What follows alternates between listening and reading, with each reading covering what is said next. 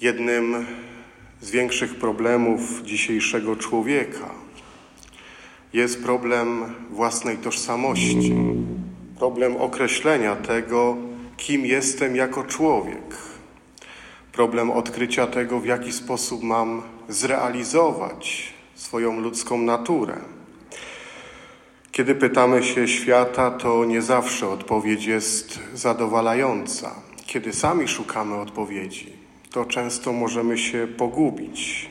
Wystarczy się tylko dobrze rozejrzeć i może zobaczyć nie tylko w swoim życiu, ale może w życiu też innych, a może w tym, co pokazuje świat, jak dzisiaj potrafimy zakłamać ludzką tożsamość, jak potrafimy ludzką naturę sprowadzić do rzeczy zupełnie dalekich od prawdy. Można by było wymieniać pewnie wiele różnych przykładów, ale taki jak konsumpcjonizm czy estetyka to nowe ujęcia człowieka. Bardzo często oceniamy człowieka po tym, jakimi rzeczami się otacza, po tym, jak wygląda. Często sprowadzamy człowieka do tego, by był wiecznie młody, albo do tego, by usunął z życia jakiekolwiek cierpienie czy trudność. Można wiele wymieniać, można się przyglądać. Czasem nawet możemy usłyszeć takie określenie, że dzisiejszy człowiek to jest człowiek z Instagrama, bo tam widać, co ma, jak żyje i jak wygląda.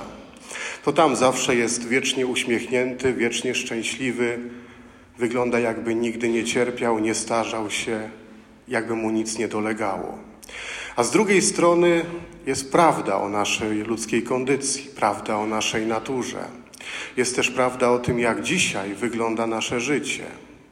Na zdjęciu może jest człowiek uśmiechnięty, a gdzieś w kącie w pokoju, w mieszkaniu zapłakany. Bo statystyki pod tym względem nie kłamią. Nasze czasy to czasy, kiedy człowiek przede wszystkim jest nieszczęśliwy, niezadowolony, jest człowiekiem wewnętrznie cierpiącym, rozdartym, niespójnym, kimś, kto nie wie skąd i dokąd zmierza. I to jest coraz częstsze. To jest jedna z największych chorób naszej cywilizacji.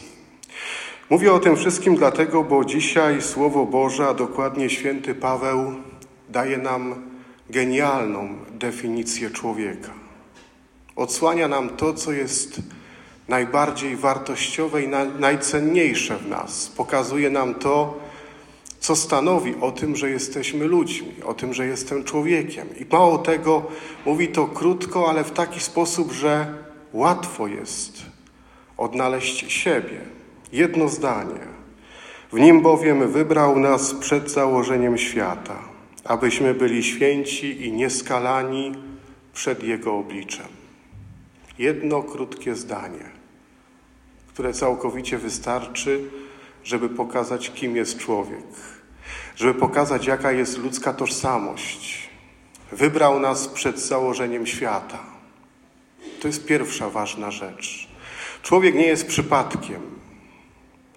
Miejsce, w którym się znalazł, życie, które mu jest przypisane, to wszystko jest zaplanowane przez Pana Boga. Wybrane przez Niego, chciane przez Niego. Wybrał nas przed założeniem świata, od początku. On każdego z nas ma w swoim zamyśle. I to jest bardzo ważna prawda, bo od razu pokazuje, że moje życie ma jakiś sens, skądś się wzięło, że jest ktoś, kto nad nim czuwa od samego początku, że jest ktoś, kto je zaplanował. To nie jest tak, że mnie ktoś wrzucił w świat i teraz radź sobie człowieku. Od początku mnie do czegoś Bóg powołał w tym życiu. I to jest ta druga wielka prawda, że powołani jesteśmy do świętości że świętość to jest coś, co jest naturalne w człowieku, normalne. To nie jest tak, że my o świętość musimy walczyć, zdobywać ją, że jest czymś tam odległym, że może nam się kiedyś uda. Nie. Naszym naturalnym stanem życia jest świętość. Grzech jest nienaturalny. Świętość jest czymś całkowicie zwyczajnym w życiu człowieka. Święty Paweł to genialnie rozumiał, bo jak dobrze słuchaliście, to on do całego kościoła w Efezji powiedział święci.